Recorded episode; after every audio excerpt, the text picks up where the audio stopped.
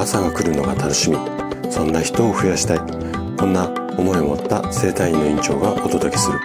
大人の健康教室。おはようございます。高田です。皆さんどんな朝をお迎えですか？今朝もね元気で心地よい。そんな朝だったら嬉しいです。さて今日もね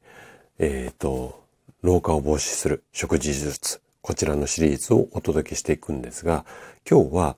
糖尿病で体は老ける。こんなテーマでお話をしていきます。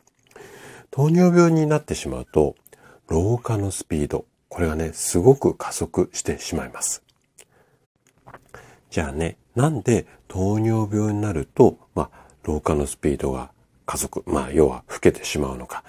今日はね、その仕組みについてね、詳しくお話をしていきます。糖尿病じゃない方にもね、ぜひ知ってほしい内容になりますので、ぜひ最後まで楽しんで聞いていただけると嬉しいです。じゃあね、早速ここから本題に入っていきましょう。血糖値が高い状態。これ、医学的には高血糖とか言ったりしますけれども、こういった状態っていうのは、体を急速にね、老化させてしまうんですね。じゃあ、そもそも血糖値ってどんなものかっていうと、ちょっとね、難しい説明になってしまうんですが、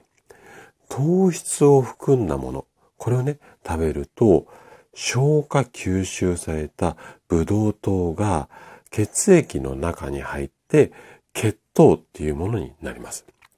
で、この血糖の値を測定したのが血糖値なんですよね。で、健康な人の場合っていうのは、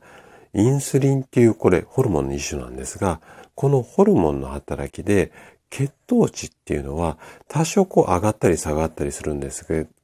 上がったり下がったりするんですけれども、ある一定の範囲内に保たれるようになっています。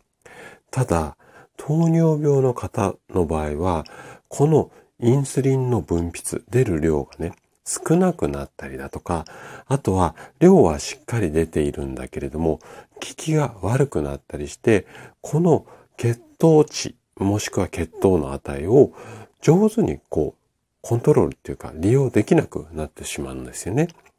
そうすると、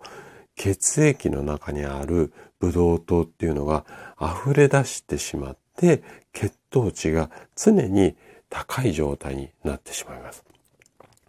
じゃあ、この血糖値が高い状態になってしまうと、私たちの体っていうのはどんな風になっているのか？っていうと、例えば目が見えなくなったりだとか、手足が痺れたりだとか、あとね、次の二つがね、ちょっと大きな問題なんですが、体の中の毒素、これを排出できなくなってしまったりだとか、あとは血管だとか血液が原因の大きな病気。あの、血糖値が高い状態っていうのは、いわゆるドロドロの血液だったりとか、血栓ができやすい、こんな状態になるので、こういったような症状が出やすくなって、で、かつ、まあ、血液とか、あの、体の毒素が排出できなくなるので、こういったところも老化しやすくなる原因の一つだったりするんですよね。なので、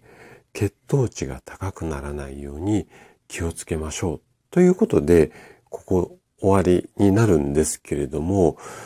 ここまで聞くとね、じゃあ、どうすれば血糖値が高くならないのかっていうふうに疑問になると思いますよね。はい。あの、当然この疑問湧いてくると思うんですが、血糖値の上昇っていうのは、あるものが関係するんですね。で、あるものを意識すると反対に血糖値がコントロールしやすくなりますので、このあるものについてはちょっとね、次回詳しくお話ししますので、こちらもね、楽しみにしておいていただけると嬉しいです。はい。ということで、今日も最後まで聞いていただきありがとうございました。